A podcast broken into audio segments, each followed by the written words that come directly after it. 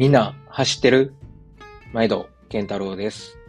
ランラボデイリー。この番組は大阪の普通のおっさんのランニングブログです。その日にあったことや、やったトレーニングなんかをベラベラと喋ってます。本編と合わせてぜひぜひ聞いてください。はい、えー、こんばんは。今日は2月1日の、えー、っと、何曜日？水、えー、木曜日か。ん？ちゃう、水曜日です。水曜日。はい、水曜日です。えー、皆さん、週の半ば、いかがお過ごしでしょうか ?2 月入っちゃいましたね。まあ、昨日1月終わりや言ってたけど、あっちゅう間ですよ、ほんまに。はい。まあ、そんなわけで、えー、ちょっとここで皆さんに質問なんですけれども、ブリッジできます？あの、あのブリッジですよ。両手両足を、えー、地面につけて、うつ伏せな、あ、仰向けか。仰向けなって、どっちかようわからんくなるんですよ、俺ね。はい。仰向けなって、えー、体をぐっと反ってね、えー、両手両足でこう、あの、踏ん張るというか、はい、アーチを作る、あの、ブリッジなんですけど、ブリッジどうですか？できますか？で、あんなんできる簡単やんって言うてはる人、えー、聞きながらでいいんで、いっぺんやってみてください。結構ね、自分が思ってるほどできへんかもわかんないですよ。はい。で、なんでこんな話をするかと言いますと、昨日ね、嬉しい、あの、メッセージを、えー、いただきまして、あのー、太蔵さんですね、えー、この番組でもおなじみの太蔵さんが、えー、メッセージをくれたんですけれども、えー、健太郎師匠、聞いてください。ブリッジができるようになりましたよ。ね、これ公開してええんかなまあいいや。なんだか体について今まで見ていなかったいろいろな方面からアプローチできるようになった感じがします。まだ入り口ですが、なんだかいい方向に向かっているような気がして、ルンルンな感じです。50過ぎたおっちゃんがね、ルンルンってどんだけ可愛いねってどんだけ嬉しいねっていうのが、はい、えー、太蔵さんすいません。でもおめでとうございます。はい。でね、これ何か言うと、いつやろ ?11 月やったかな ?12 月やったかな太蔵さんが、あのー、ボン、ボンに住んではるんですけど、わざわざルッセルドルフの我が家まで車で来てくれて、で、一緒にあの BC エクササイズやったんですよ。その時に BC エクササイズの基礎を、あの、ちょっと教えてあげたんですけど、まあその時に、ちょっとブリッジやってみましょうかって言ったら、その時全然できなくて、ご本人もできると思ってたのに、こう手足ついてポンって起こそうとすると、特にあの胸周り、胸椎の周りとか肋骨ら辺がバキバキで、折れるんちゃんっていう、ちょっと横で見てる僕が心配になるぐらい、全然上がんなくて、まあ何よりも本人がめっちゃショック受けてて、はい。で、あの、そこからの昨日のあの連絡ですからね、できるようになったよっていうね。で、まあ、あの、壁ブリッジからちょっとやってみましょうか、みたいな感じで、まあ、いくつかアドバイスして、で、えー、2ヶ月、3ヶ月かな経って、えー、ついにこの日を迎えたっていうことなんですけども、いや、なんか嬉しくないですか？太蔵さんと僕より一回り上なんで、まあ、50代なんですけども、50代になっても、毎日コツコツやってたらできるようになるんですよね。いや、ちょっとね、すごい教えてもらった感じが、すごい嬉しいです。なんか30、40過ぎると、どんどん衰えていくだけじゃん、みたいな、こう、まあ、ネガティブなね、えー、いや、どうせ俺もおっさんやし、みたいな、ね、あると思うんですけど、いや、さにあらず、さにあらずですよ。やったらできる。それを、大蔵さんがこう証明してくれはりましたからね。はい。めちゃくちゃ嬉しかったんで、えー、今日はそのブリーチの話を、えー、しました。で、なんか太蔵さんにね、えー、ブリーチの話を聞いて嬉しかって、ちょっと僕、もう一回、そもそもブリーチなんですんねやろみたいなとこを、あのー、考えてみようと思って、はい。あのー、ある資料を読み直したんですけれども、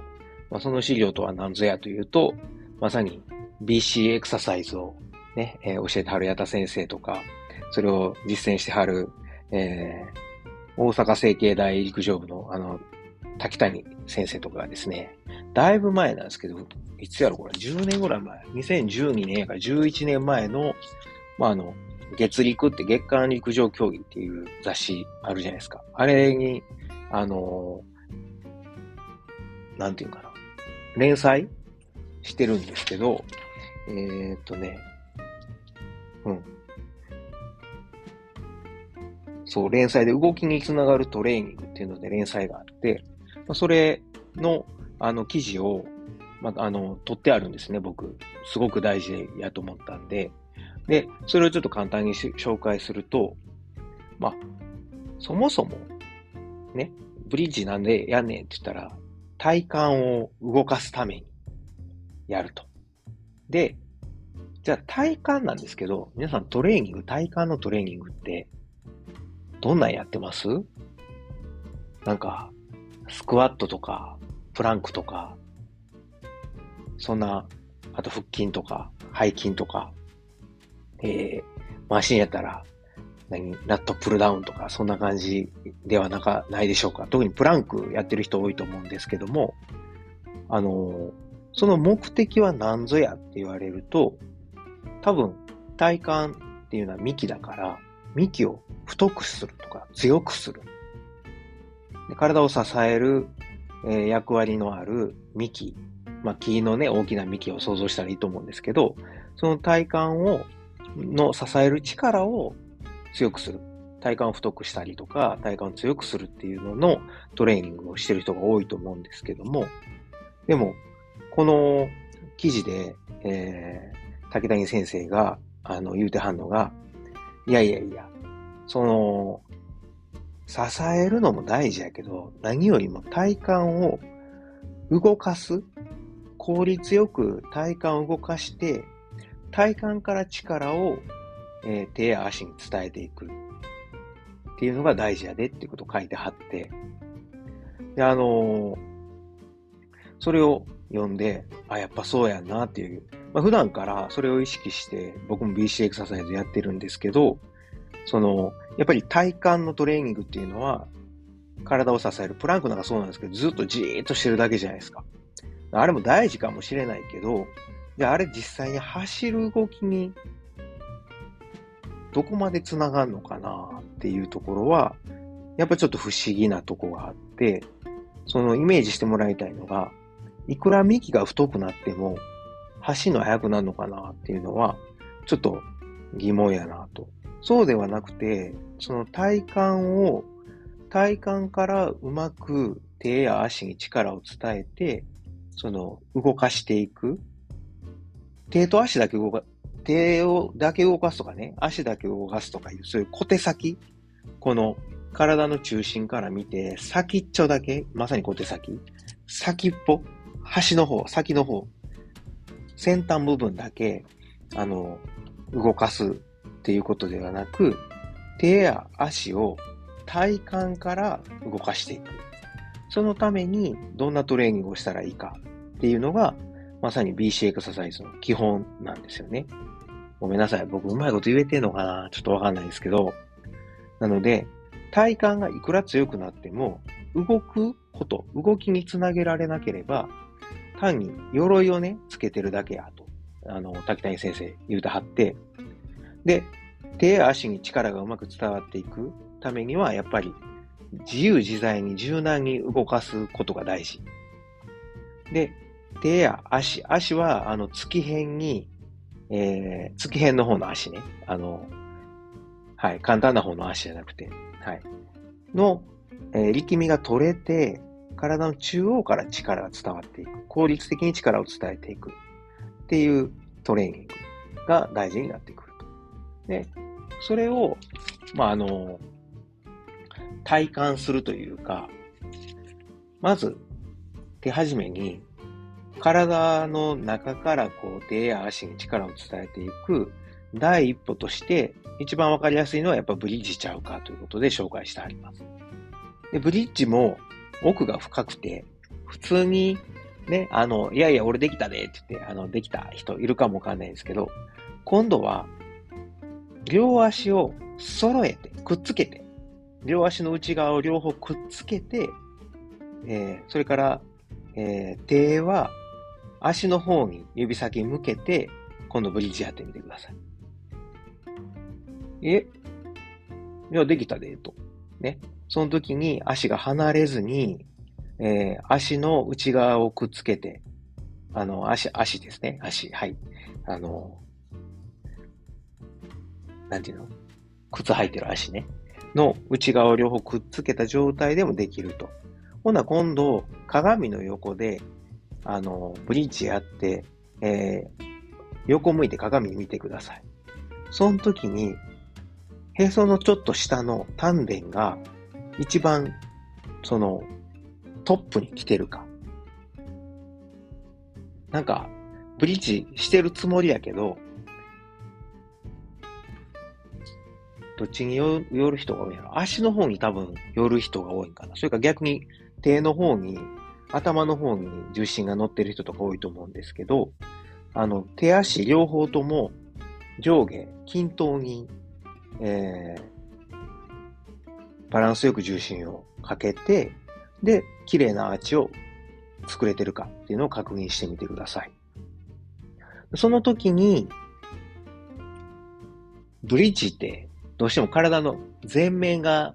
伸びてる感じするじゃないですか。まあ、どう見てもそうですよね。あの、あのフォルムというか、あの形見たら。それが、実は背中の方も、これうまく体使えると伸びてくるんですよ。そのあの、胸の方ほど伸びないけど、背中の方もぐーっとお腹を、あの、お腹のへその下か、の丹田を空に向かって突き上げていくと、綺麗なアーチができればできるほど、背中の方も、あの、伸びるんですよね。それを、えー、やってみてください。そうすると、力が、えー、両手両足に、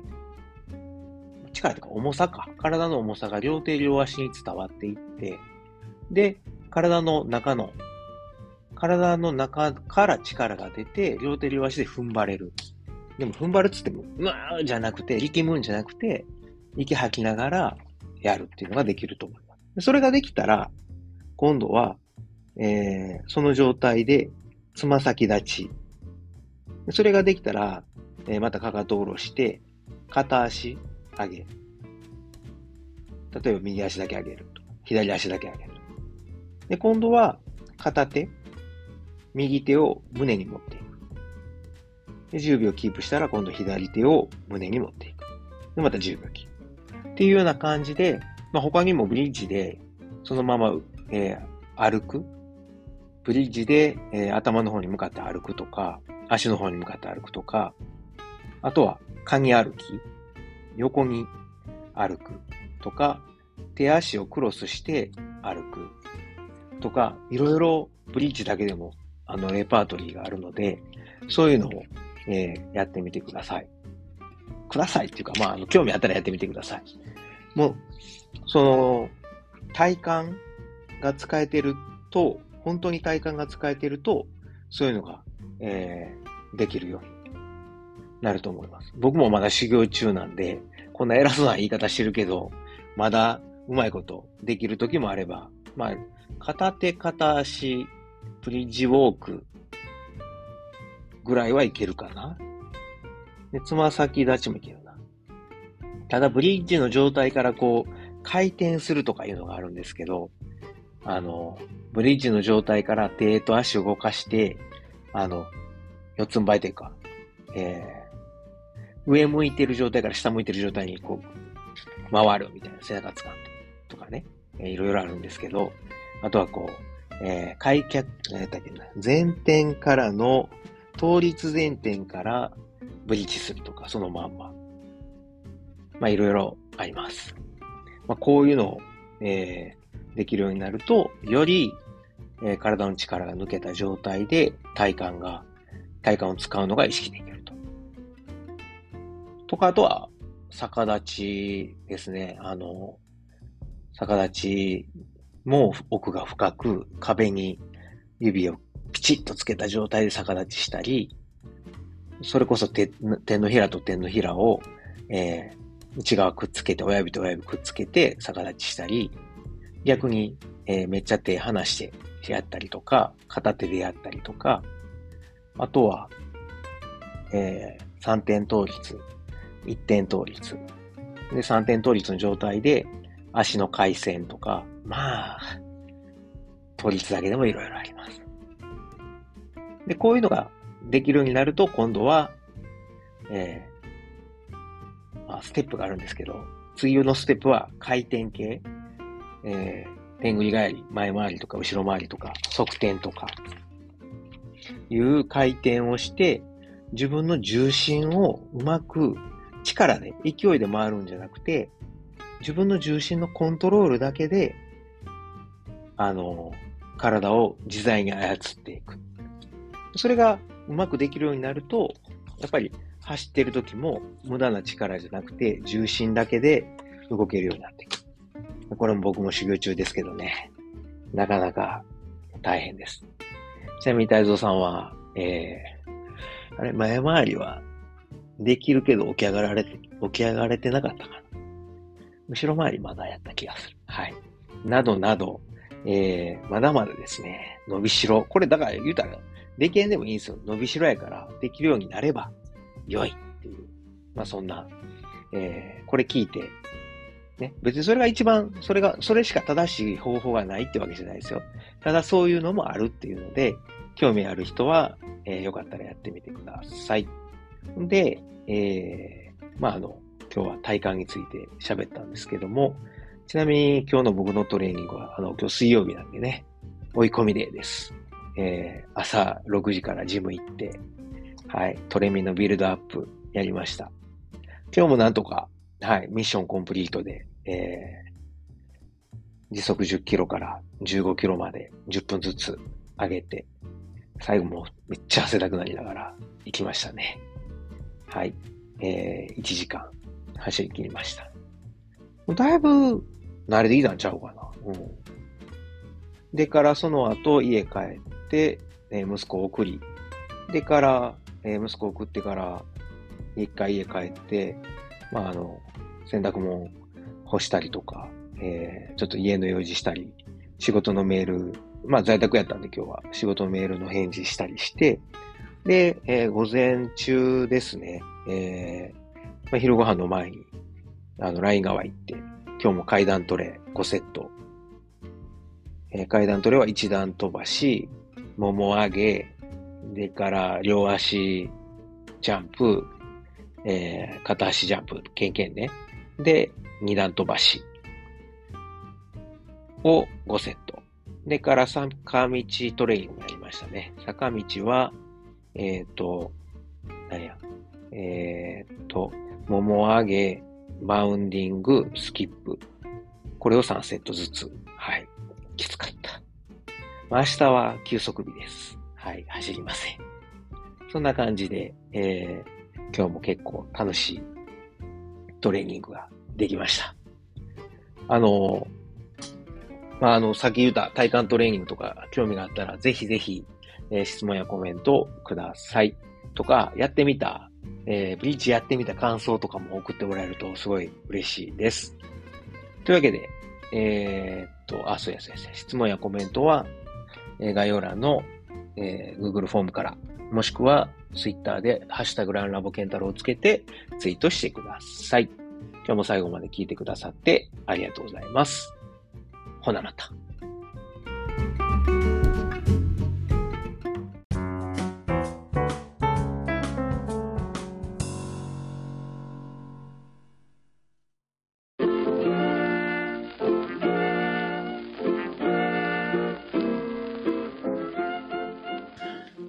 回もランラボデイリーを最後まで聞いてくださりありがとうございます。最後にちょっと CM です。まあ、本編でもですね、えー、ちょくちょく宣伝させてもらってるんですけれども、えー、僕のあの、親父とおかんがですね、えー、大阪の駒川いうところで、まあ、あの、昆布屋、えー、関東というところの佃煮屋かな。はい、昆布屋を、えー、やっておりまして、まあ、あの、駒川で、ね、えー、やってるということで、駒川あずま屋というんですけれども、はい。えー、まあ、この番組では、まあ、あの、この駒川あずま屋に、噛んだ。